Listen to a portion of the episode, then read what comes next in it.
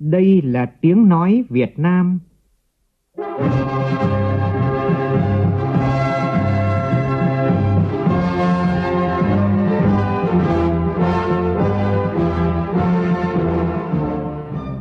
là tiếng nói Việt Nam, phát thanh từ Hà Nội, thủ đô nước Cộng hòa xã hội chủ nghĩa Việt Nam.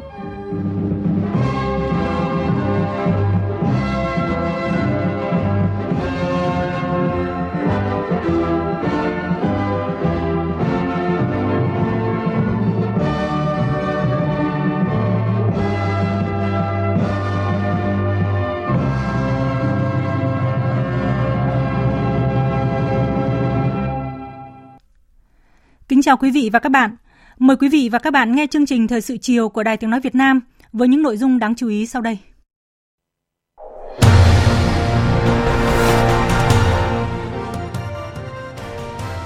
Dự lễ kỷ niệm 190 năm thành lập tỉnh Hưng Yên và đón nhận huân chương lao động hạng nhất, Tổng Bí thư Nguyễn Phú Trọng mong muốn Hưng Yên tiếp tục đẩy mạnh các phong trào thi đua yêu nước với tinh thần đổi mới sáng tạo, sớm đưa Hưng Yên đến năm 2030 trở thành tỉnh công nghiệp phát triển, hiện đại, văn minh và giàu đẹp.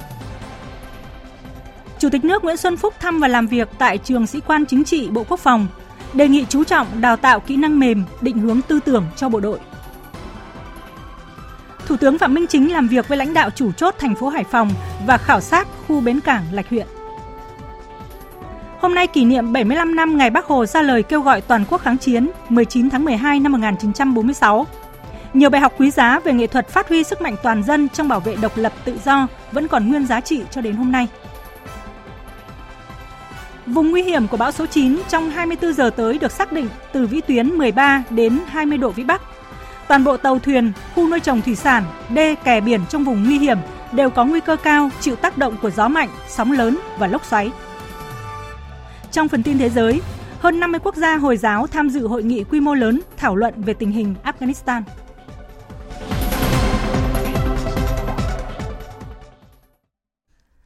Bây giờ là nội dung chi tiết. Hưng Yên cần tiếp tục quán triệt, tuyên truyền sâu rộng nghị quyết đại hội 13 của Đảng và nghị quyết đại hội Đảng bộ tỉnh Hưng Yên lần thứ 19, làm cho tinh thần nghị quyết thấm nhuần trong toàn Đảng, toàn dân, đẩy mạnh các phong trào thi đua yêu nước sâu rộng, tinh thần đổi mới sáng tạo, vượt qua mọi khó khăn, thách thức để sớm đưa nghị quyết vào cuộc sống, để tỉnh tiếp tục tiến lên mạnh mẽ, đến năm 2030 trở thành tỉnh công nghiệp phát triển, hiện đại, văn minh, giàu đẹp. Đây là yêu cầu của Tổng Bí thư Nguyễn Phú Trọng khi về dự lễ kỷ niệm 190 ngày thành lập tỉnh, 80 năm thành lập Đảng bộ tỉnh, 25 năm tái lập tỉnh Hưng Yên và đón nhận huân chương lao động hạng nhất tổ chức sáng nay tại thành phố Hưng Yên. Tham dự lễ kỷ niệm có nguyên Tổng Bí thư Nông Đức Mạnh, trưởng ban tổ chức Trung ương Trương Thị Mai, Bộ trưởng Bộ Công an Đại tướng Tô Lâm, Bí thư Trung ương Đảng, Tránh Văn phòng Trung ương Lê Minh Hưng và các đồng chí lão thành cách mạng, mẹ Việt Nam anh hùng, anh hùng lực lượng vũ trang nhân dân, anh hùng lao động trong tỉnh Hưng Yên. Phóng viên Văn Hiếu phản ánh. Đầu giờ sáng nay, trước khi diễn ra lễ kỷ niệm, Tổng Bí thư Nguyễn Phú Trọng và các đại biểu đã đến dâng hoa tại tượng đài Nguyễn Văn Linh, tưởng nhớ người Tổng Bí thư của Đảng thời kỳ đầu đổi mới đất nước. Tại đây, đông đảo bà con sống tại thành phố Hưng Yên đã có mặt từ rất sớm chào đón Tổng Bí thư Nguyễn Phú Trọng về dự lễ kỷ niệm. Chào hai bác là tôi bảo cách như đây 70 năm được bắt tay bác Hồ. Gặp bác đây chụp ảnh bác. Chúc các cụ mạnh khỏe, trường thọ, để cho con cháu được có chỗ dựa. Chúng tôi cũng nghe chỉ có chúc bác là cứ khỏe khỏe mãi và lãnh đạo cả nước phát triển. Hay quá.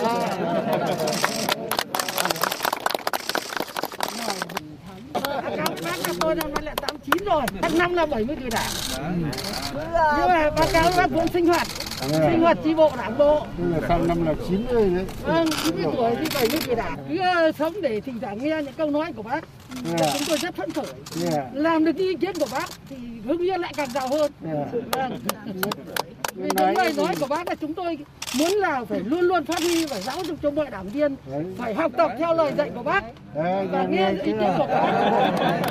Những ngày xưa là chúng tôi hoạt động khổ lắm. Bây giờ không có đảng, không có bác Hồ. Ngày xưa thì bây giờ không được như thế này. Nằm ở trung tâm vùng đồng bằng châu thổ sông Hồng, phù sa màu mỡ, ngay từ buổi đầu dựng nước, thuở các vua hùng, vùng đất Hưng Yên đã được người dân định cư, khai phá, gửi gắm ước nguyện về cuộc sống hạnh phúc của nhân dân qua mối tình huyền sử chàng trai nghèo Trừ Đồng Tử và nàng công chúa Tiên Dung. Hưng Yên cũng là nơi bồi lắng, hội tụ, giao thoa và lan tỏa sự phong phú, độc đáo của vùng văn hóa châu thổ sông Hồng và nền văn minh lúa nước. Trong 25 năm qua, kinh tế địa phương liên tục tăng trưởng nhanh và đạt tốc độ tăng trưởng bình quân 10,2% một năm. Thu ngân sách của tỉnh đã tăng gấp 200 lần, giúp Hưng Yên từ một tỉnh nằm trong nhóm 3 tỉnh có thu ngân sách thấp nhất cả nước, đến nay đã trở thành một trong 16 tỉnh thành phố tự cân đối được thu chi. Thu nhập bình quân đầu người đứng thứ 12 trên 63 tỉnh thành phố trực thuộc trung ương. Từ một tỉnh thuần nông, cơ cấu kinh tế đã chuyển dịch mạnh theo hướng công nghiệp và dịch vụ. Đến cuối năm nay, trên địa bàn tỉnh Hưng Yên có hơn 1.500 dự án đầu tư trong nước và gần 500 dự án đầu tư nước ngoài với tổng vốn đăng ký tương đương 16,5 tỷ đô la Mỹ và có hơn 13.000 doanh nghiệp đăng ký hoạt động với tổng số vốn đăng ký đạt trên 144.000 tỷ đồng. Phát biểu tại buổi lễ, Tổng Bí thư Nguyễn Phú Trọng biểu dương và cảm ơn sự nỗ lực phấn đấu và những kết quả thành tựu to lớn mà Đảng bộ, chính quyền và nhân dân tỉnh Hưng Yên đã đạt được, đóng góp tích cực và có hiệu quả vào sự nghiệp đấu tranh giải phóng dân tộc, thống nhất đất nước trước đây cũng như trong công cuộc xây dựng và bảo vệ Tổ quốc Việt Nam xã hội chủ nghĩa ngày nay. Nhấn mạnh, Hưng Yên là tỉnh có diện tích tự nhiên và quy mô dân số không lớn, nhưng là một tỉnh có nhiều tiềm năng, lợi thế để phát triển nhanh và bền vững. Trong đó, trước hết phải kể đến tiềm năng lợi thế của một tỉnh thuộc châu thổ đồng bằng Bắc Bộ, trong vùng kinh tế trọng điểm phía Bắc và tam giác tăng trưởng Hà Nội, Hải Phòng, Quảng Ninh. Đặc biệt là tiếp giáp với 5 tỉnh thành phố là Hà Nội, Hải Dương, Bắc Ninh, Thái Bình và Hà Nam – đều là những trung tâm kinh tế, văn hóa, đô thị lớn đang phát triển rất nhanh. Đất đai thổ nhưỡng phì nhiêu được ví là bờ sôi, ruộng mật, được kiến tạo và bồi đắp bởi phù sa sông Hồng. Cùng với đó, tỉnh cũng có truyền thống văn hóa phong phú, giàu bản sắc của vùng đất văn hiến và truyền thống lịch sử anh hùng, cách mạng vẻ vang. Do đó, để thực hiện thắng lợi các mục tiêu, nhiệm vụ và các chương trình kế hoạch đã đề ra, Tổng Bí thư Nguyễn Phú Trọng đề nghị. Phải tiếp tục quán triệt tuyên truyền sâu rộng nghị quyết đại hội lần thứ 13 của Đảng và nghị quyết Đảng bộ tỉnh Hưng Yên lần thứ 19 làm cho tinh thần nghị quyết thấm nhuần trong toàn Đảng, toàn dân, làm cho mọi người nhận thức đầy đủ sâu sắc thời cơ thuận lợi cần phải nắm bắt phát huy những khó khăn thách thức cần phải nỗ lực vượt qua. Tuyệt đối không chủ quan không tự mãn, không kiêu ngạo trước những thành tích, kết quả đã đạt được và cũng không hoang mang, bi quan, quá lo lắng trước những khó khăn, thách thức đang đặt ra hoặc mới nảy sinh. Để từ đó, cụ thể hóa mục tiêu, phương hướng, nhiệm vụ, thành các chương trình, kế hoạch, đề án với tinh thần quyết tâm cao, quyết liệt, mạnh mẽ hơn nữa, quyết tâm đẩy mạnh các phong trào thi đua yêu nước sâu rộng, tinh thần đổi mới sáng tạo vượt qua mọi khó khăn thách thức để sớm đưa nghị quyết vào cuộc sống biến những quyết định của đại hội thành hiện thực sinh động trong thực tế đưa Hưng Yên tiếp tục tiến lên mạnh mẽ đến năm 2030 phải trở thành tỉnh công nghiệp phát triển hiện đại, văn minh, giàu đẹp. Để phát huy hơn nữa các tiềm năng lợi thế của mình, Tổng Bí thư Nguyễn Phú Trọng cho rằng Hưng Yên cũng cần phát triển có trọng tâm, trọng điểm, cân đối hài hòa giữa các địa phương và giữa khu vực đô thị và nông thôn, phát triển công nghiệp gắn với phát triển thương mại, dịch vụ và đô thị Bên cạnh đó, tập trung xây dựng nông thôn mới nâng cao, nông thôn mới kiểu mẫu theo hướng văn minh, hiện đại, bảo đảm tiến bộ và công bằng xã hội, gắn với bảo vệ môi trường sinh thái và cảnh quan nông thôn với những nét đặc trưng của vùng đồng bằng Bắc Bộ. Cần đặc biệt chú trọng nhiệm vụ giữ gìn và phát triển nền văn hóa tiên tiến đậm đà bản sắc dân tộc, phát huy các giá trị lịch sử văn hóa đặc sắc của quê hương ta, nơi khởi nguồn, cái nơi của phong trào xây dựng gia đình văn hóa Việt Nam – theo đúng tinh thần của hội nghị văn hóa toàn quốc mới đây. Phát triển văn hóa thực sự là nền tảng tinh thần, động lực phát triển, khơi dậy lòng tự hào của quê hương ta với truyền thống yêu nước cách mạng, truyền thống lịch sử văn hóa, con người hưng yên, để từ đó khơi dậy khát vọng, ý chí quyết tâm xây dựng và phát triển quê hương hưng yên ngày càng phồn vinh, hạnh phúc cùng với sự phát triển kinh tế, cũng cần thực hiện tốt các chính sách an sinh xã hội, các biện pháp giảm nghèo bền vững, bảo đảm công bằng xã hội, chăm lo đời sống vật chất và tinh thần của nhân dân trước mắt và trong dịp tết nguyên đán sắp tới, đặc biệt là đối với những người có công, những người lao động mất việc làm, không có thu nhập vì dịch bệnh, quan tâm phát triển toàn diện và nâng cao chất lượng giáo dục đào tạo, khoa học công nghệ làm tốt công tác chăm sóc sức khỏe khám chữa bệnh cho nhân dân từ cơ sở, đặc biệt là trong bối cảnh đại dịch Covid đang tiếp tục có những diễn biến rất phức tạp mới. Dịp này, thay mặt lãnh đạo Đảng và Nhà nước, Phó Chủ tịch nước Võ Thị Ánh Xuân đã trao huân chương lao động hạng nhất tặng Đảng bộ, chính quyền và nhân dân tỉnh Hưng Yên. Nhân dịp kỷ niệm 77 năm ngày thành lập Quân đội Nhân dân Việt Nam, 32 năm Ngày hội Quốc phòng toàn dân, hướng đến kỷ niệm 46 năm ngày truyền thống Trường sĩ quan chính trị 14 tháng 1. Sáng nay, Chủ tịch nước Nguyễn Xuân Phúc, thống lĩnh các lực lượng vũ trang nhân dân, Chủ tịch Hội đồng Quốc phòng và An ninh đến thăm và làm việc với trường sĩ quan chính trị, đơn vị trực thuộc Bộ Quốc phòng. Cùng dự có Ủy viên Bộ Chính trị, Bộ trưởng Bộ Quốc phòng Phan Văn Giang. Phóng viên Vũ Dũng phản ánh. Trường sĩ quan chính trị có tên khác là Trường Đại học Chính trị trực thuộc Bộ Quốc phòng có nhiệm vụ đào tạo bồi dưỡng cán bộ chính trị cấp phân đội có trình độ đại học, đào tạo giáo viên khoa học xã hội nhân văn trình độ đại học. Qua 46 năm xây dựng, chiến đấu và trưởng thành, các thế hệ cán bộ, giảng viên, học viên, nhân viên, chiến sĩ của trường sĩ quan chính trị đã hoàn thành xuất sắc nhiệm vụ được giao, kết tinh nên truyền thống, trung thành, sáng tạo, đoàn kết, vượt khó, dạy tốt, học tốt.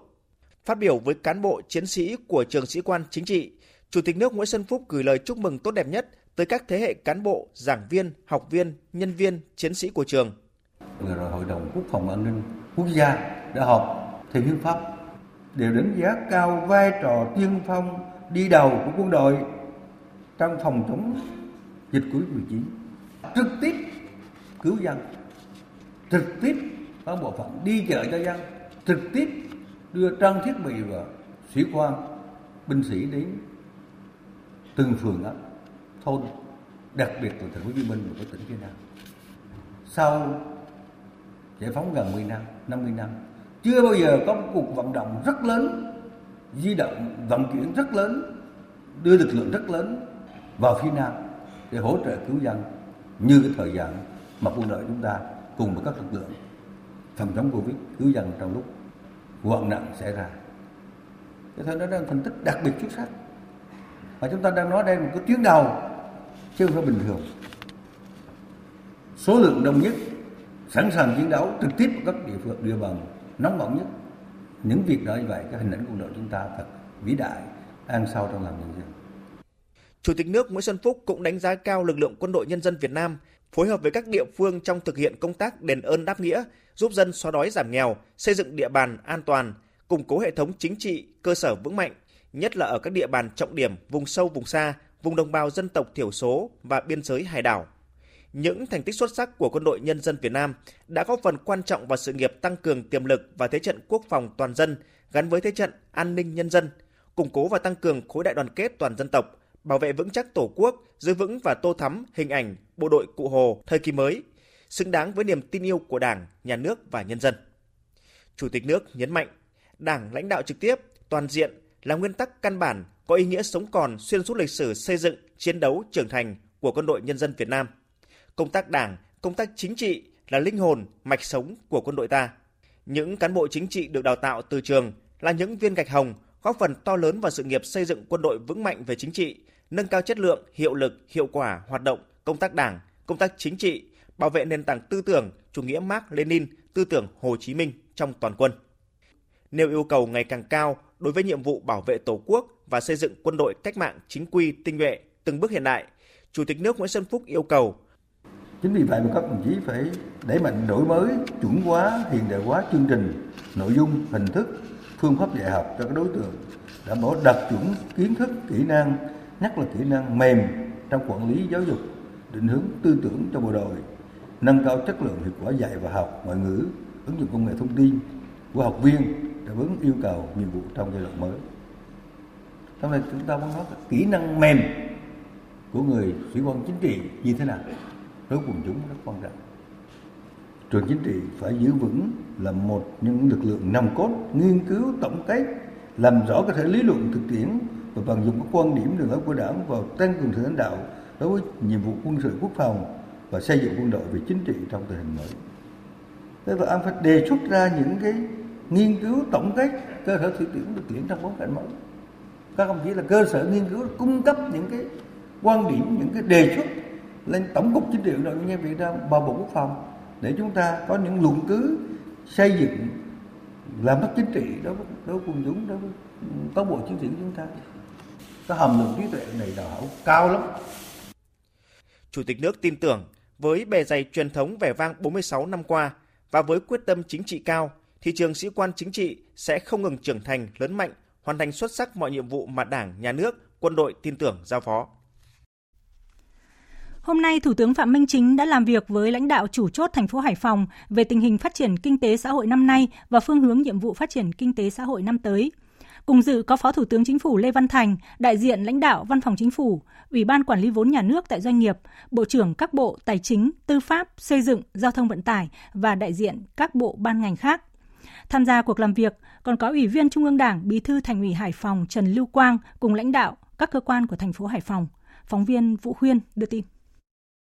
Tại cuộc họp, Chủ tịch Ủy ban nhân dân thành phố Hải Phòng Nguyễn Văn Tùng cho biết, thực hiện nghị quyết Đại hội Đảng bộ thành phố, thành phố Hải Phòng đã xây dựng tạo lập được sự đoàn kết thống nhất trong tập thể lãnh đạo thành phố và sự đoàn kết trong toàn Đảng bộ, lãnh đạo trực tiếp toàn diện trên tất cả các lĩnh vực, thực hiện tốt phương châm dân biết, dân bàn, dân làm, dân kiểm tra, dân giám sát và gắn với dân hưởng thụ, được nhân dân phấn khởi tin tưởng vào sự lãnh đạo của Đảng. Năm 2021, thành phố Hải Phòng tiếp tục phát triển mạnh mẽ, có 13 trên 19 tiêu chí kinh tế xã hội hoàn thành và hoàn thành vượt mức kế hoạch năm. Trong đó có nhiều chỉ tiêu thuộc tốc đầu cả nước. GDP tăng 12,38%, tổng thu ngân sách nhà nước trên địa bàn đạt trên 90.400 tỷ đồng, vượt trên 17% dự toán trung ương giao. Thành phố Hải Phòng kiến nghị với chính phủ, thủ tướng chính phủ và các bộ ngành trung ương một số nội dung như chủ trương xây dựng đường cao tốc ven biển đoạn từ tỉnh Thanh Hóa qua Ninh Bình, Nam Định kết nối với đường cao tốc Hải Phòng Hà Nội trên địa bàn Hải Phòng và sang Quảng Ninh. Điều chỉnh chủ trương đầu tư bến số 5, bến số 6 tại cảng container quốc tế Lạch Huyện xây dựng nhà ga T2 giai đoạn 1 và nhà ga hàng hóa tại cảng hàng không quốc tế Cát Bi, bổ sung các dự án điện Hải Phòng vào quy hoạch điện 8, cắt giảm tuyến đường sắt nội đô Hải Phòng. Sau khi nghe các ý kiến thảo luận của các bộ ngành trung ương và lãnh đạo thành phố Hải Phòng, phát biểu kết luận, Thủ tướng Phạm Minh Chính cơ bản đồng tình với các báo cáo và ý kiến tại cuộc làm việc người đứng đầu chính phủ ghi nhận, đánh giá cao và biểu dương nỗ lực của cấp ủy Đảng, chính quyền nhân dân thành phố Hải Phòng và những thành tựu quan trọng đã đạt được, đóng góp tích cực vào thành tựu chung của cả nước. Bên cạnh đó, Thủ tướng cũng chỉ rõ những tồn tại và hạn chế. Cái hạn chế thứ nhất mà ta nhìn thấy là phát triển chưa tương xứng với lại cái tiềm năng rồi những cái đầu tư và những cái quan tâm của trung ương. Ta phải thẳng thắn cái chỗ này phát triển văn hóa thì chưa ngang tầm với lại phát triển kinh tế xã hội và các cái lĩnh vực khác.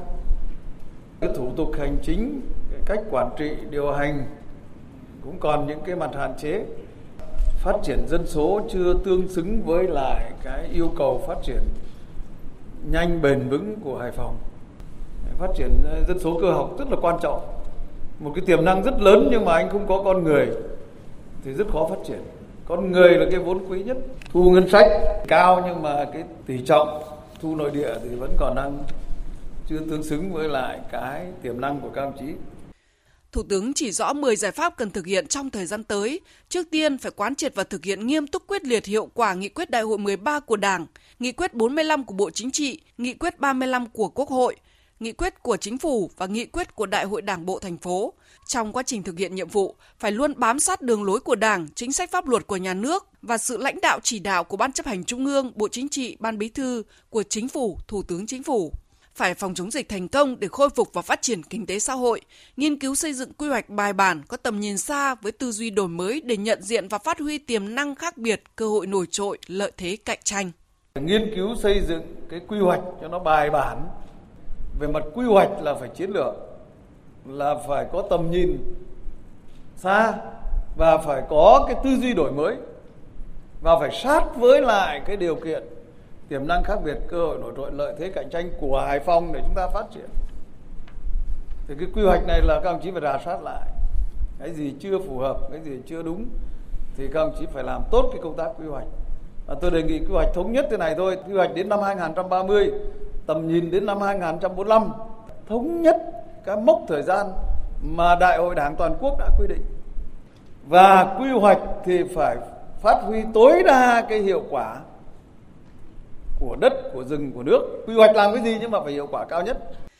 Thủ tướng cơ bản đồng tình cao với các kiến nghị của Hải Phòng theo hướng tháo gỡ cơ chế chính sách, đẩy mạnh phân cấp phân quyền, nâng cao tính chịu trách nhiệm và chủ động sáng tạo của Hải Phòng, lựa chọn một số việc khả thi, đủ thời gian, nguồn lực, năng lực, điều kiện để triển khai hiệu quả. Trước đó cũng trong sáng nay, Thủ tướng Chính phủ Phạm Minh Chính đã khảo sát tại cảng container quốc tế Lạch Huyện. Phóng viên Vũ Khuyên tiếp tục đưa tin. Mục tiêu của dự án là đầu tư xây dựng hai bến container số 5 số 6 với chiều dài 750 m tại khu bến cảng Lạch Huyện, thành phố Hải Phòng nhằm từng bước xây dựng khu bến cảng container hiện đại theo quy hoạch được phê duyệt. Đáp ứng nhu cầu xuất nhập khẩu hàng hóa của khu vực phía Bắc trực tiếp đến thị trường châu Âu, châu Mỹ, khai thác tối đa lợi thế điều kiện tự nhiên, vị trí địa lý để phát triển khu kinh tế Đình Vũ, Cát Hải, hệ thống cảng biển logistics và khu công nghiệp sau cảng, thúc đẩy kinh tế xã hội thành phố Hải Phòng nói riêng và khu vực phía Bắc nói chung. Kiểm tra và làm việc tại đây, Thủ tướng chỉ rõ 5 vấn đề cần phải thực hiện trong quá trình triển khai dự án. Vận tải biển thì bây giờ vẫn là rẻ nhất, khối lượng lớn nhất hiện nay để đón xu thế mình hội nhập 17 ờ, ATA này mà nó có hiệu lực thì cái nhu cầu hội nhập của mình nó càng ngày càng lớn lên. Mà nhu cầu hội nhập lớn lên thì nhu cầu trao đổi hàng hóa nó càng lớn. Cái thứ hai là xu thế thì là tàu lớn. Đấy, cho nên phải thiết kế cái, cái cảng nó đúng với lại cái cái xu hướng phát triển này. Và cái thứ ba là cái xu thế người ta quản lý bằng công nghệ số. Đấy cho nên phải thiết kế theo cái tinh thần là công nghệ số và cái thứ tư là phải cảng xanh cảng sạch không có ô nhiễm môi trường và cái thứ năm là quản lý quản trị thì phải hiện đại mà muốn quản lý quản trị hiện đại thì phải có con người hiện đại muốn quản lý số công nghệ số thì phải có con người số Thủ tướng giao cho ba đơn vị đang thi công thực hiện gồm công ty cổ phần Cảng Hải Phòng, Tổng công ty Tân Cảng Sài Gòn, công ty cổ phần Hataco. Cảng chạy đến đâu thì thi công đến đó, không trông chờ ỉ lại vào nhà nước. Cũng trong chuyến công tác tại Hải Phòng, nhân kỷ niệm 77 năm ngày thành lập Quân đội Nhân dân Việt Nam, Thủ tướng Phạm Minh Chính đã chúc mừng động viên cán bộ, chiến sĩ Tổng công ty Tân Cảng nhân dịp kỷ niệm ngày thành lập Quân đội Nhân dân Việt Nam. Thủ tướng cũng đến thăm gia đình quân nhân Đại tá Bùi Anh Tuấn, thương binh 4 trên 4, nguyên chỉ huy trưởng Ban Chỉ huy quân sự huyện Cát Hải. Ông từng tham gia chiến đấu tại chiến trường Đông Nam Bộ, Tây Nam Bộ, nguyên là chuyên gia trưởng ban vận động quần chúng tại Campuchia. Thủ tướng cũng đến thăm gia đình ông Nguyễn Văn Tiệu là bố của liệt sĩ Nguyễn Văn Thiều và thăm hỏi chúc sức khỏe người dân sinh sống trên huyện đảo Cát Hải. Thủ tướng mong muốn các gia đình tiếp tục phát huy truyền thống cách mạng, chung sức xây dựng cuộc sống ấm no, hạnh phúc, đất nước phồn vinh, hùng cường, thịnh vượng. Thời sự VOV, nhanh, tin cậy, hấp dẫn. Mời quý vị và các bạn nghe tin bão khẩn cấp cơn bão số 9. Trong 6 giờ vừa qua, bão tiếp tục giảm thêm một cấp. Do ảnh hưởng của bão số 9 kết hợp với không khí lạnh nên ở Quy Nhơn, Bình Định đã có gió mạnh cấp 6, giật cấp 8. Hoài Nhơn, Bình Định mạnh cấp 6, giật cấp 7. Quảng Ngãi, Phú Yên có gió giật cấp 6, đảo Lý Sơn mạnh cấp 8, giật cấp 9. Ở khu vực từ Quảng Nam đến Khánh Hòa đã có mưa vừa, mưa to, có nơi mưa rất to. Hồi 16 giờ hôm nay, vị trí tâm bão ở vào khoảng 14,5 độ Vĩ Bắc, 110,7 độ Kinh Đông, cách Quảng Ngãi, Bình Định khoảng 180 km về phía đông, cách đảo Lý Sơn, Quảng Ngãi khoảng 200 km về phía đông đông nam. Sức gió mạnh nhất vùng gần tâm bão mạnh cấp 13, tức là từ 135 đến 150 km một giờ, giật cấp 16. Bán kính gió mạnh từ cấp 6, giật từ cấp 8 trở lên khoảng 200 km tính từ tâm bão. Dự báo trong 24 giờ tới, bão di chuyển theo hướng Bắc Tây Bắc, sau đổi hướng Bắc Đông Bắc, mỗi giờ đi được 15 đến 20 km. Đến 16 giờ ngày 20 tháng 12, vị trí tâm bão ở vào khoảng 18,3 độ Vĩ Bắc, 111,7 độ Kinh Đông, cách đảo Hoàng Sa khoảng 200 km về phía Bắc. Sức gió mạnh nhất vùng gần tâm bão mạnh cấp 10, cấp 11, tức là từ 90 đến 120 km một giờ, giật cấp 13. Vùng nguy hiểm trên biển Ven biển trong 24 giờ tới là vùng gió mạnh từ cấp 6 trở lên, giật từ cấp 8 trở lên là từ vĩ tuyến 13 đến 20 độ vĩ Bắc, phía tây kinh tuyến 113,5 độ kinh đông. Toàn bộ tàu thuyền, khu nuôi trồng thủy sản, đê, kè, biển trong vùng nguy hiểm đều có nguy cơ cao chịu tác động của gió mạnh, sóng lớn và lốc xoáy. Tối và đêm nay, trên đất liền ven biển các tỉnh, thành phố Thừa Thiên Huế, Đà Nẵng có gió mạnh cấp 5, cấp 6, giật cấp 7. Vùng ven biển các tỉnh Quảng Nam, Quảng Ngãi, Bình Định có gió mạnh cấp 6, giật cấp 8.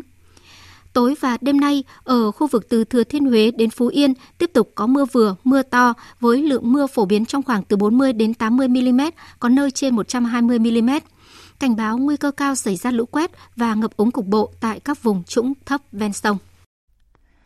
Tại cuộc họp trực tuyến của Văn phòng Thường trực Ban Chỉ đạo Quốc gia về phòng chống thiên tai diễn ra hôm nay ở Hà Nội, các đại biểu đề nghị theo dõi sát hướng di chuyển của bão số 9, tiếp tục kêu gọi tàu thuyền thoát ra khỏi vùng nguy hiểm trên đường đi của bão. Phóng viên Minh Long đưa tin. Ứng phó bão số 9 đã có 11 tỉnh thành phố từ Quảng Bình đến Bình Thuận thực hiện lệnh cấm biển. Các địa phương này cũng đã giả soát kế hoạch sơ tán gần 70.000 hộ dân với khoảng 305.000 người, trong đó trên các đảo là 662 hộ với 2.356 người. Nhận định tại cuộc họp cho thấy hôm nay quỹ đạo bão số 9 có khoảng cách gần nhất với đất liền các tỉnh Nam Trung Bộ. Ông Vũ Xuân Thành, Phó Tránh Văn phòng Ban Chỉ đạo Quốc gia về phòng chống thiên tai lưu ý, cường độ bão số 9 còn rất mạnh với sóng và gió lớn tác động đến khu vực ven bờ. Quỹ đạo bão đang di chuyển lên phía bắc, cần chủ động hướng dẫn các tàu thuyền còn đang hoạt động trên đường đi của bão khẩn trương thoát ra khỏi khu vực nguy hiểm, nhất là các tàu ở khu vực Bắc Biển Đông và quần đảo Hoàng Sa kiên quyết không để người trên tàu thuyền tròi canh, lồng bè nuôi trồng thủy sản khi bão đổ bộ, đặc biệt là khu vực trên các đảo.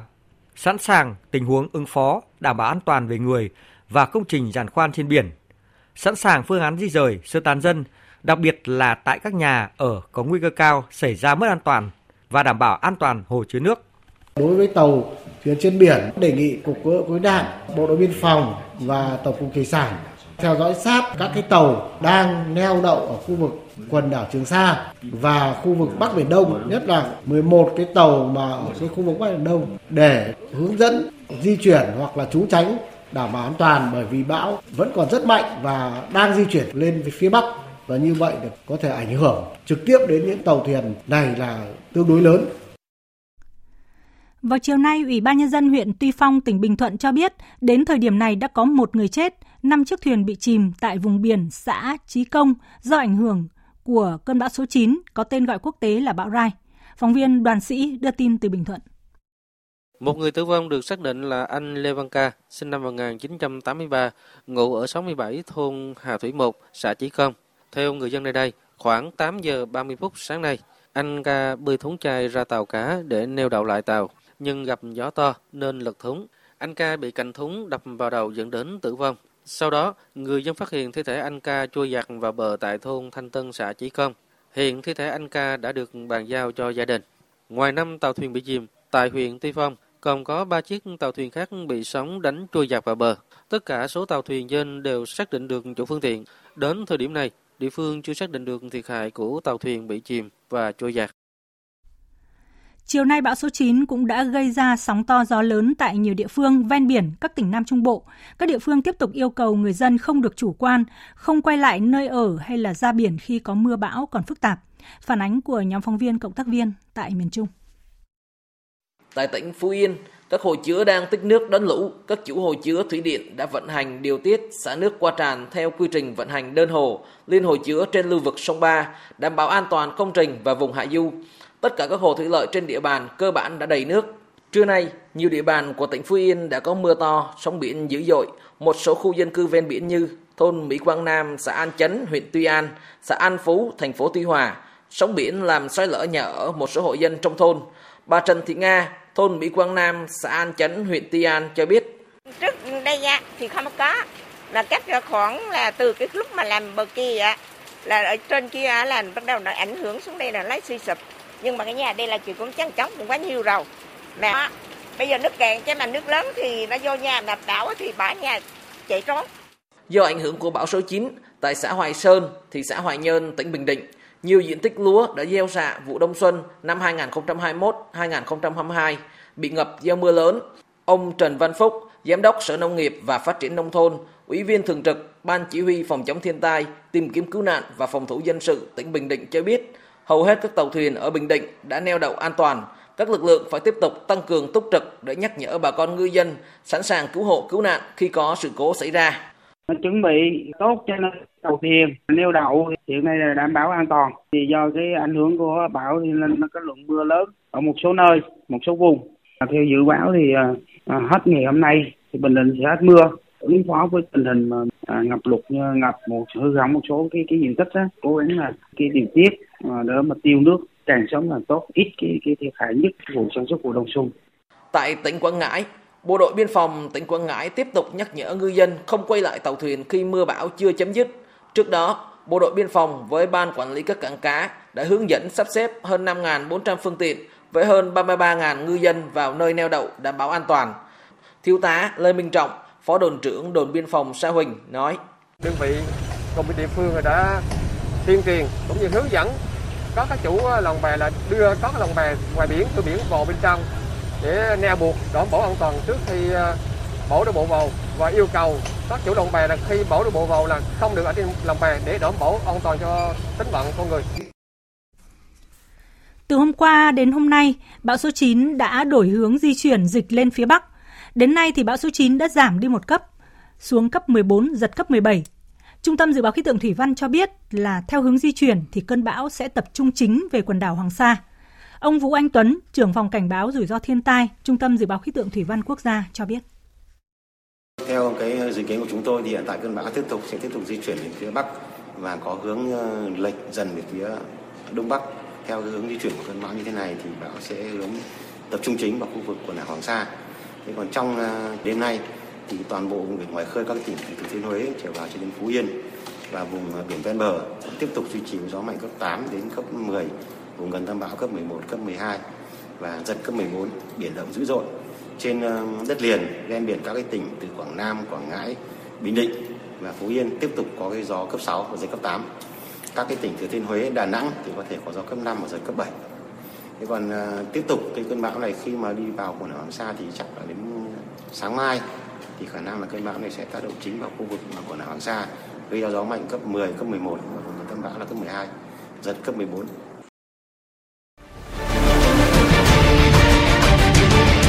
Thích ứng để bình thường mới. Thích ứng để bình thường mới.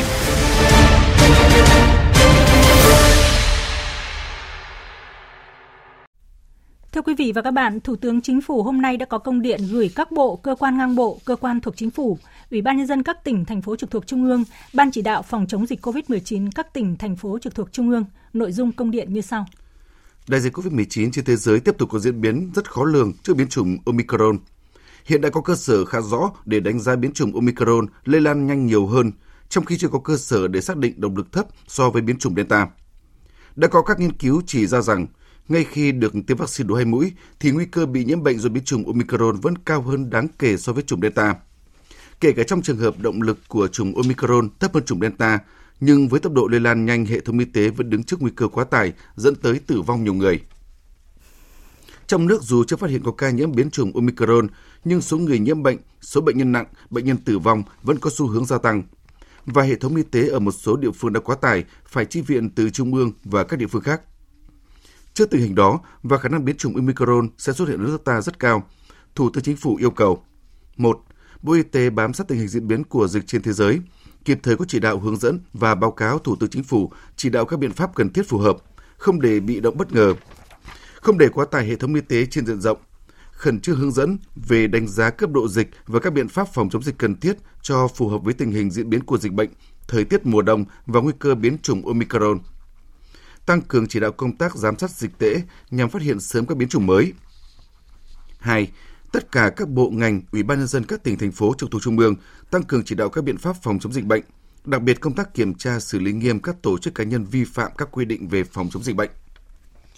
Trong thời gian Bộ Y tế chưa có hướng dẫn mới về đánh giá cấp độ dịch, căn cứ tình hình cụ thể trong từng lĩnh vực, từng địa phương có thể thống nhất với Bộ Y tế để nâng cấp độ dịch so với cấp độ được xác định theo hướng dẫn hiện hành của Bộ Y tế. 3. Bộ Y tế, Ủy ban nhân dân các tỉnh thành phố trực thuộc trung ương khẩn trương chỉ đạo tổ chức thực hiện tiêm chủng an toàn nhanh nhất, có thể theo đúng hướng dẫn của Bộ Y tế. Không để sót ai thuộc diện chỉ định tiêm mà không được tiêm chủng đầy đủ, kể cả mũi tăng cường. Đặc biệt là những người thuộc nhóm có nguy cơ cao. Bộ Y tế đảm bảo phân bù đủ vaccine cho các địa phương, tuyệt đối không để xảy ra tình trạng thừa thiếu cục bộ vaccine. 4. Bộ Y tế đảm bảo cấp đủ thuốc kháng virus, túi thuốc C cho các địa phương – các địa phương tổ chức cấp phát thuốc cho tất cả những người bị nhiễm virus có nhu cầu được uống sớm nhất, tuyệt đối không để tình trạng thiếu thuốc. 5. Bộ Y tế, Ủy ban nhân dân các tỉnh thành phố trực thuộc trung ương chỉ đạo hướng dẫn tổ chức tăng cường tổ chức điều trị tại nhà tại cơ sở,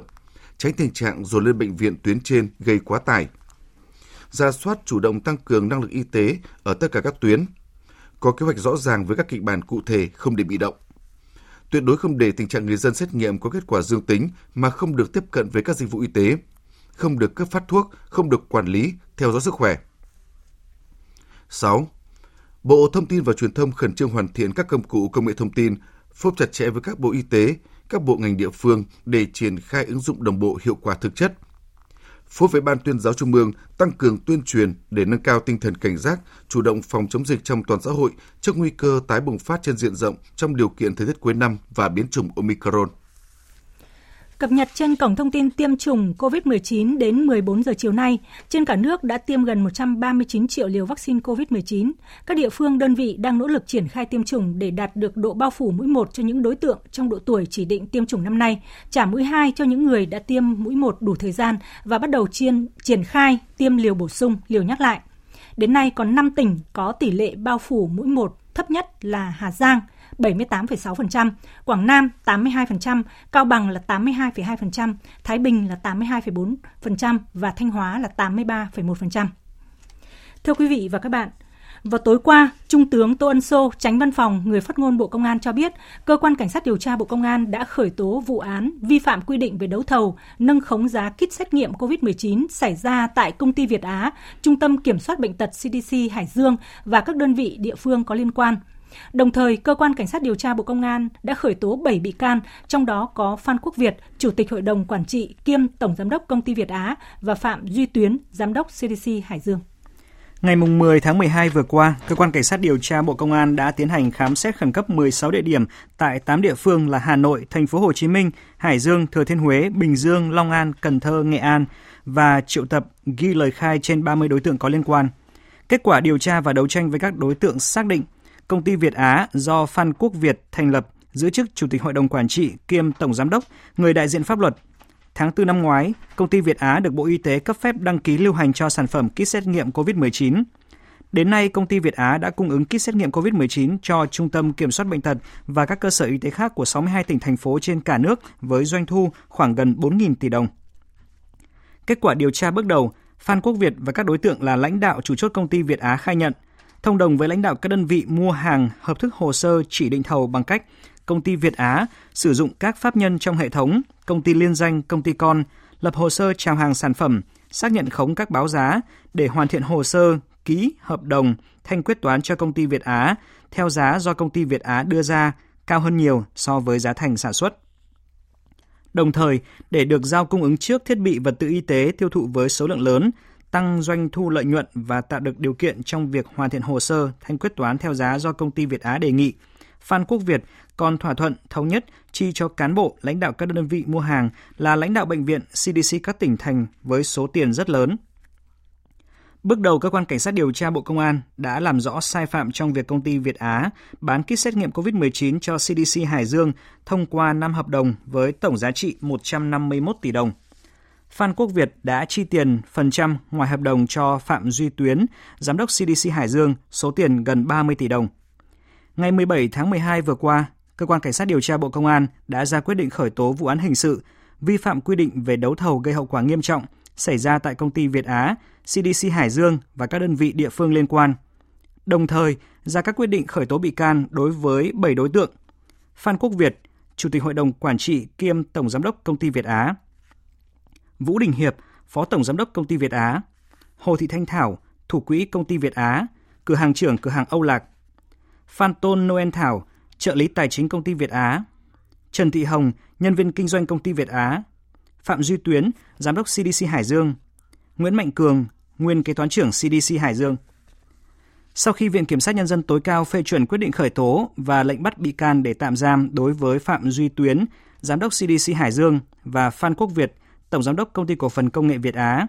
Cơ quan Cảnh sát điều tra Bộ Công an đã thi hành các quyết định và lệnh bắt, đồng thời phong tỏa, ngăn chặn kê biên nhiều tài sản, sổ tiết kiệm của Phan Quốc Việt và các đối tượng thuộc công ty Việt Á trị giá trên 320 tỷ đồng, 100.000 đô la Mỹ, 20 bất động sản trên địa bàn thành phố Hồ Chí Minh, Hà Nội cùng các địa phương khác và 8 bất động sản của Phạm Duy Tuyến.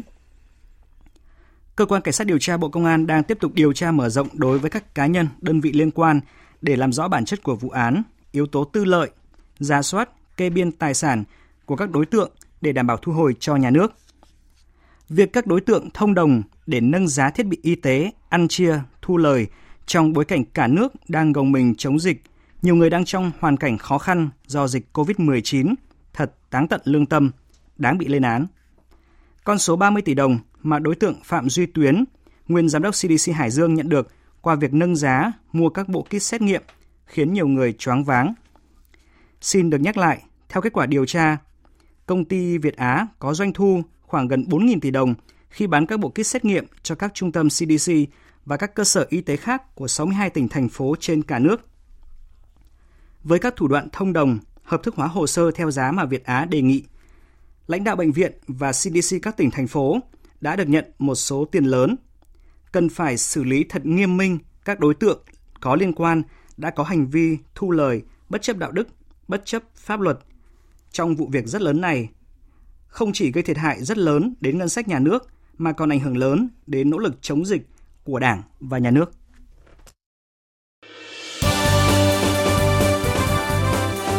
Thời sự tiếng nói Việt Nam Thông tin nhanh Bình luận sâu Tương tác đa chiều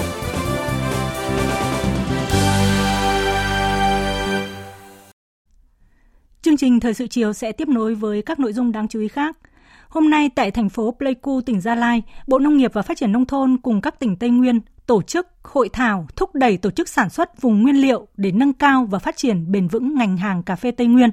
Hội thảo do Bộ Nông nghiệp và Phát triển Nông thôn Lê Minh Hoan do Bộ trưởng Bộ Nông nghiệp và Phát triển Nông thôn Lê Minh Hoan chủ trì, lãnh đạo Sở Nông nghiệp các tỉnh Tây Nguyên cùng với nhiều doanh nghiệp cà phê trong khu vực tham dự. Phóng viên Nguyễn Thảo, thường trú tại khu vực Tây Nguyên phản ánh.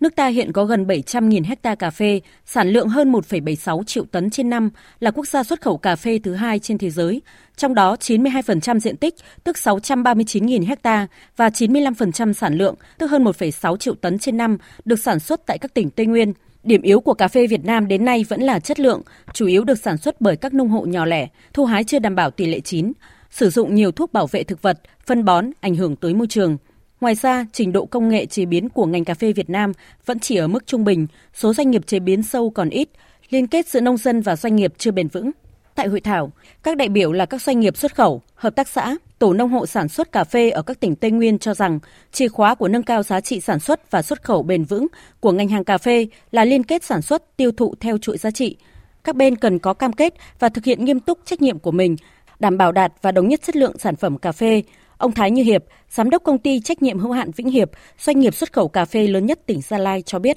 Năm 2020 và 21 thì cà phê nó có một diễn biến rất tích cực, cái giá nó được à, là tốt. Nông dân họ sẵn sàng và bắt đầu cùng kết hợp với doanh nghiệp để chuyển dần sang khẩu à, chế biến sâu thì cần phải hỗ trợ rất nhiều từ nông dân và hợp tác xã để làm được truy xuất nguồn gốc, để làm được cái chỉ dẫn địa lý để doanh nghiệp làm thương hiệu và hy vọng rằng là khi chúng ta làm được cái chỉ dẫn địa lý và truy xuất nguồn gốc thì ờ, cái sản phẩm có thương hiệu của các tỉnh Tây Nguyên sẽ có hướng đi phát triển bền vững hơn.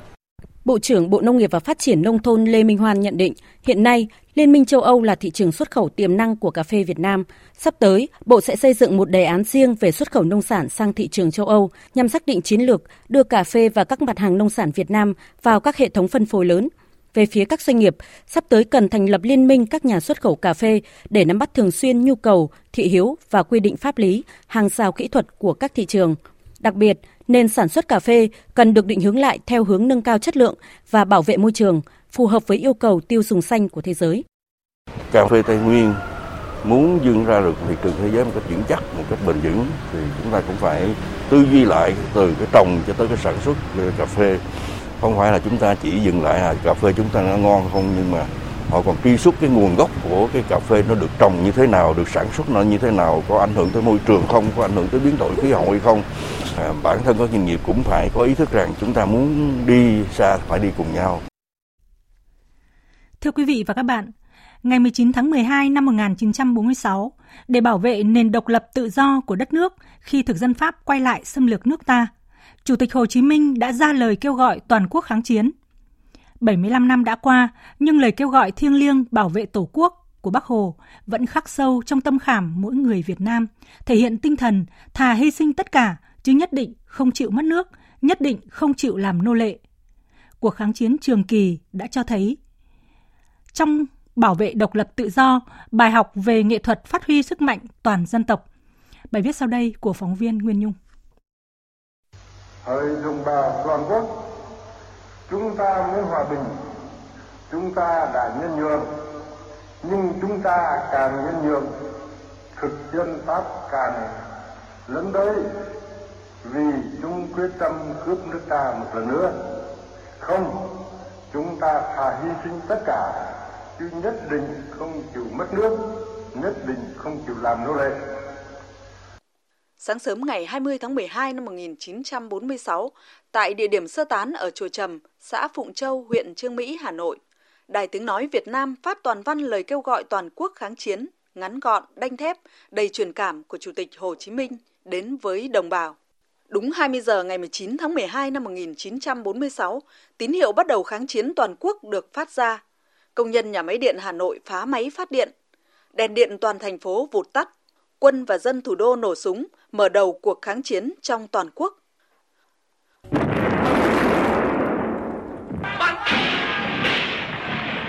Pháo Đài Láng, nơi bắn những loạt đầu tiên, theo mệnh lệnh của Bộ Tổng Chỉ huy.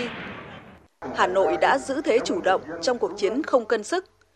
Thủ đô khi đó mỗi ngôi nhà là một pháo đài, mỗi đường phố là một trận địa, mỗi người dân là một chiến sĩ. Ngày đêm lớp lớp chiến lũy từng tuyến phố được đắp lên không chỉ bằng đất cát, như tiến sĩ Hoàng Thị Hồng Nga, khoa lịch sử Đại học Quốc gia Hà Nội cho biết, người dân thành phố đã sẵn sàng hy sinh cả tính mạng và những tài sản quý giá của mình để ngăn chặn phương tiện cơ giới của địch. Nhiều gia đình Hà Nội đã ủng hộ những cái tiện nghi rất là quý như là sập gụ này, tủ chè này, trường kỷ này, thậm chí là những cái vật dụng, những cái đồ thờ của gia đình dòng họ để xây dựng những cái chiến lũy ở các cửa ô và những cái đường phố để ngăn cản cơ giới địch. Những cái gia đình ở Hà Nội thì thậm chí là người ta hy sinh cả cái ngôi nhà của mình cho những cái đơn vị tự vệ đục xuyên những cái bức tường thông từ nhà này sang nhà khác và tạo ra những cái hào giao thông mà vô cùng là, là đặc biệt rồi là lập ra những cái ổ phục kích những cái tổ bắn tỉa mà có thể đặt ở bất cứ cái nơi nào trên cái đường tiến công của địch. Trong hai tháng, quân dân thủ đô đã mưu trí tiến hành hàng trăm trận đánh, loại khỏi vòng chiến đấu gần 2.000 tên địch, phá hỏng 22 xe tăng và thiết giáp, 31 xe vận tải, bắn rơi và phá hỏng 7 máy bay địch, bắn chìm hai cano.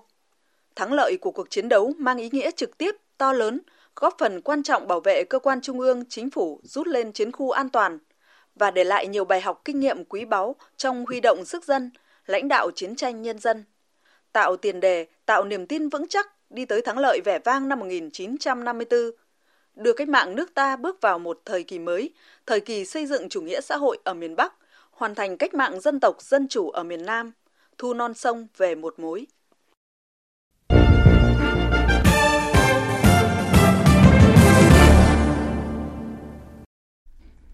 Hôm nay, các phái đoàn từ 57 quốc gia Hồi giáo đến Pakistan tham dự hội nghị nhằm tháo gỡ cuộc khủng hoảng nhân đạo ở Afghanistan. Hội nghị tại Pakistan diễn ra trong bối cảnh an ninh tại thủ đô Islamabad được thắt chặt, cảnh sát và binh lính được huy động để bảo vệ các tuyến đường.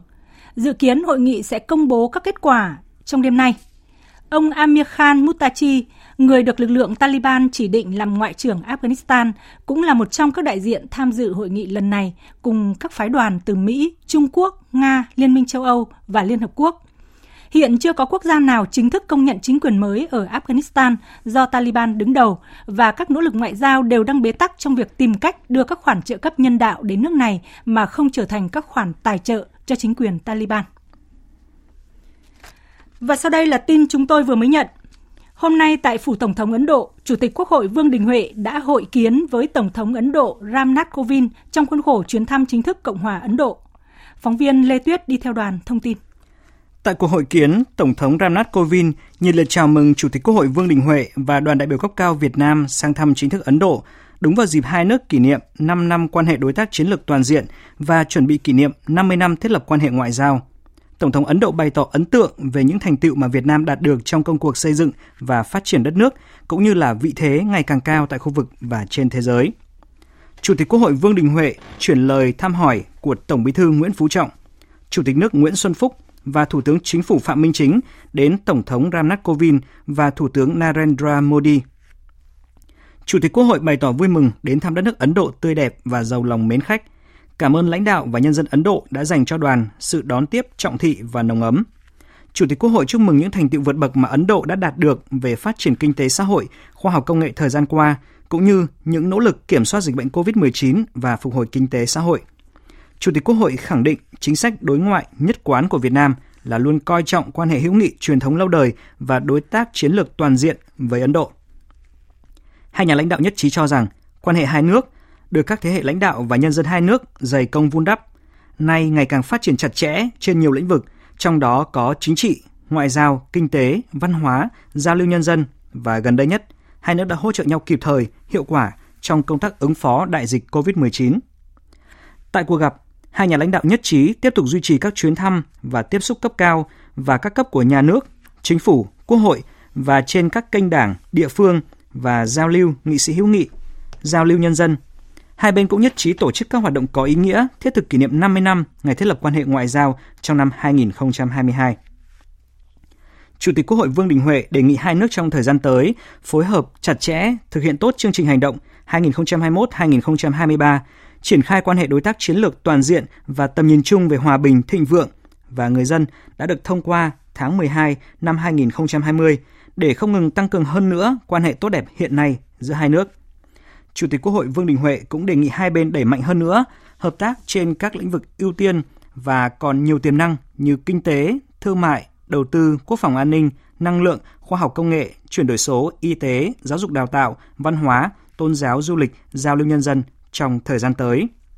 Nhân dịp này, Chủ tịch Quốc hội Vương Đình Huệ đã chuyển lời của Chủ tịch nước Nguyễn Xuân Phúc trân trọng mời Tổng thống Ramnath Kovind sớm thăm Việt Nam. Chương trình thời sự chiều nay sẽ tiếp nối với một số thông tin thể thao.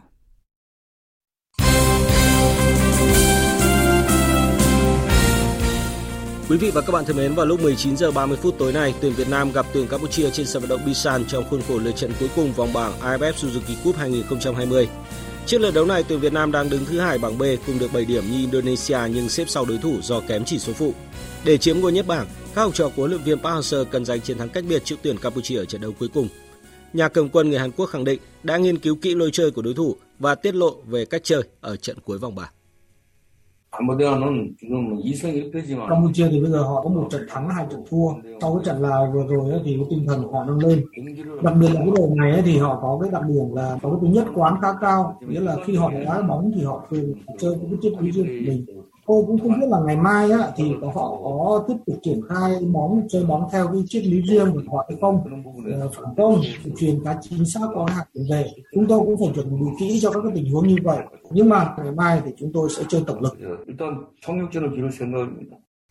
Do bảng B kết thúc sau nên các đội bóng có khả năng tính toán để lựa chọn đối thủ ở vòng bán kết. Tuy nhiên, huấn luyện viên Park Hang-seo nhấn mạnh ông và các học trò dồn sự tập trung cho trận đấu với Campuchia. 그 상관없이 우리가 할 수 있는 만큼 최선을 다하는 게 nói thật là chúng ta cũng chưa quyết định được cái việc là chúng ta vào cái vòng trong cho nên là quan trọng nhất là bây giờ chúng ta phải nỗ lực hết sức thôi chúng ta đâu có lựa chọn được cái đối thủ của chúng ta đâu tùy vào cái kết quả của chúng ta cũng như tùy vào kết quả bên kia chúng ta gặp đối thủ nào thì chúng ta chơi với đối thủ đó thôi chúng ta không biết được chúng ta chỉ cần biết là ngày mai nỗ lực gặp Campuchia thì chúng ta phải chơi hết sức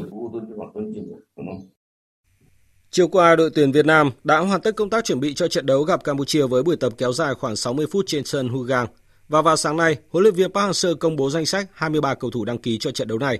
Đội tuyển Việt Nam chỉ có một sự thay đổi so với trận gặp Indonesia khi hậu vệ Trần Đình Trọng vắng mặt vì bị đau cơ và thay vào đó là sự trở lại của tiền vệ Phạm Đức Huy. Cũng vào 19 giờ 30 phút tối nay, tuyển Indonesia gặp Malaysia trên sân vận động quốc gia Singapore ở trận đấu quyết định của cả hai đội – trong khi Indonesia chỉ cần hòa là giành vé đi tiếp thì Malaysia buộc phải đánh bại đối thủ nếu muốn góp mặt tại vòng bán kết. Dự báo thời tiết Bắc Bộ và khu vực Hà Nội nhiều mây, đêm không mưa, sáng sớm có sương mù, ngày nắng, gió đông bắc đến bắc cấp 2, cấp 3, trời rét, vùng núi có nơi rét đậm, nhiệt độ từ 13 đến 23 độ. Khu vực từ Thanh Hóa đến Thừa Thiên Huế nhiều mây, phía Bắc có mưa vài nơi, phía Nam có mưa, mưa rào và có nơi có rông. Riêng Thừa Thiên Huế đêm có mưa vừa, mưa to, gió Bắc đến Tây Bắc cấp 3, cấp 4. Riêng Thừa Thiên Huế đêm nay có gió mạnh cấp 5, cấp 6, giật cấp 7, trời rét. Nhiệt độ từ 15 đến 23 độ. Khu vực từ Đà Nẵng đến Bình Thuận, phía Bắc nhiều mây, đêm có mưa vừa, mưa to, ngày có mưa rải rác. Phía Nam có mây, đêm có mưa rào vài nơi, ngày nắng. Đêm có gió mạnh cấp 5, cấp 6, giật cấp 7. Riêng các tỉnh ven biển Quảng Ngãi, Bình Định có gió mạnh cấp 6, giật cấp 8. Từ ngày mai gió giảm dần. Phía Bắc trời lạnh. Cảnh báo nguy cơ cao xảy ra lũ quét và ngập úng cục bộ tại các vùng trũng thấp ven sông. Nhiệt độ từ 19 đến 30 độ. Tây Nguyên và Nam Bộ, đêm có mây, có mưa rào rải rác, ngày có mưa vài nơi, gió Đông Bắc đến Bắc cấp 2, cấp 3. Trong mưa rông có khả năng xảy ra lốc, xét và gió giật mạnh, nhiệt độ từ 17 đến 32 độ. Tiếp theo là dự báo thời tiết biển. Vịnh Bắc Bộ có mưa rải rác, tầm nhìn xa trên 10 km, giảm xuống từ 4 đến 10 km trong mưa, gió Đông Bắc cấp 6, có lúc cấp 7, giật cấp 8, biển động mạnh. Vùng biển từ Quảng Trị đến Quảng Ngãi, vùng biển từ Bình Định đến Ninh Thuận, có mưa rào và rông rải rác. Riêng phía Nam đêm có mưa bão. Tầm nhìn xa từ 4 đến 10 km, giảm xuống 2 đến 4 km trong mưa bão, gió Đông Bắc cấp 6, có lúc cấp 7, giật cấp 8. Riêng khu vực từ Thừa Thiên Huế trở vào có gió mạnh cấp 8 đến cấp 10. Vùng gần tâm bão đi qua, cấp 11, cấp 12, giật cấp 14, biển động dữ dội. Khu vực vùng biển từ Bình Thuận đến Cà Mau, khu vực từ Cà Mau đến Kiên Giang có mưa rào và rông vài nơi, tầm nhìn xa trên 10 km, đêm có gió Tây Nam cấp 4, cấp 5, ngày mai gió nhẹ. Khu vực Bắc Biển Đông có mưa rào rải rác và có nơi có rông. Riêng phía Tây Nam có mưa bão. Tầm nhìn xa từ 4 đến 10 km, giảm xuống từ 2 đến 4 km trong mưa bão. Gió Đông Bắc cấp 7, cấp 8, giật cấp 10. Riêng phía Tây Nam có gió mạnh cấp 7, cấp 8, sau tăng lên cấp 9, cấp 10. Vùng gần tâm bão đi qua, mạnh cấp 11, cấp 12, giật cấp 14, biển động dữ dội. Khu vực giữa Biển Đông, khu vực quần đảo Hoàng Sa thuộc thành phố Đà Nẵng có mưa bão, tầm nhìn xa từ 4 đến 10 km, giảm xuống từ 2 đến 4 km trong mưa bão, gió Đông Bắc cấp 4, cấp 5, sau gió mạnh cấp 8 đến cấp 11, vùng gần tâm bão đi qua mạnh cấp 12, cấp 14, giật cấp 17, biển động dữ dội. Khu vực Nam Biển Đông, khu vực quần đảo Trường Sa tỉnh Khánh Hòa và Vịnh Thái Lan có mưa rào và rông vài nơi, tầm nhìn xa trên 10 km, gió nhẹ. Tới đây chúng tôi xin kết thúc chương trình Thời sự chiều của Đài Tiếng Nói Việt Nam. Chương trình do các biên tập viên Hàng Nga, Lan Anh, Hoàng Ngân biên soạn và thể hiện với sự tham gia của phát thanh viên Đoàn Hùng, kỹ thuật viên Thùy Linh. Chịu trách nhiệm nội dung Nguyễn Vũ Duy.